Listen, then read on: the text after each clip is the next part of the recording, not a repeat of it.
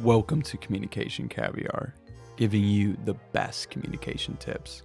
This is your host, Dylan Carnahan. The tip for this episode is to use video calls appropriately. You FaceTime a friend that lives far away.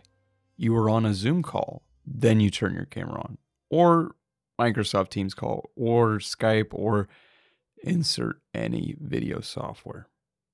What is the benefit of using video calls appropriately? Firstly, you get great information.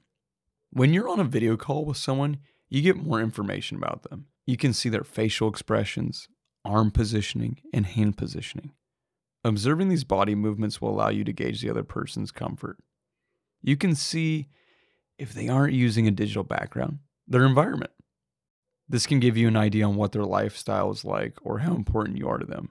If the other person is in a Walmart doing grocery shopping during your business meeting, it tells you how much they value the meeting. Second, you humanize yourself.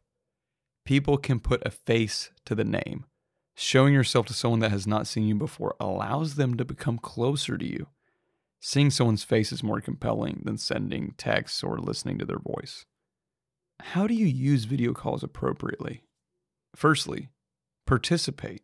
If you are on a virtual function that others are sharing their cameras on, then you need to share your camera. Do not force others to stare into the virtual void. Be a good sport and play.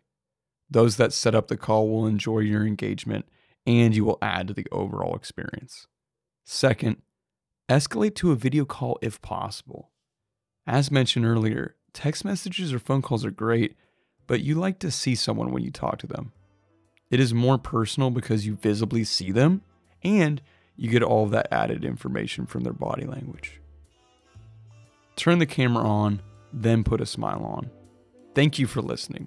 Subscribe to the podcast to be informed when our latest episodes are released. We look forward to you tuning in.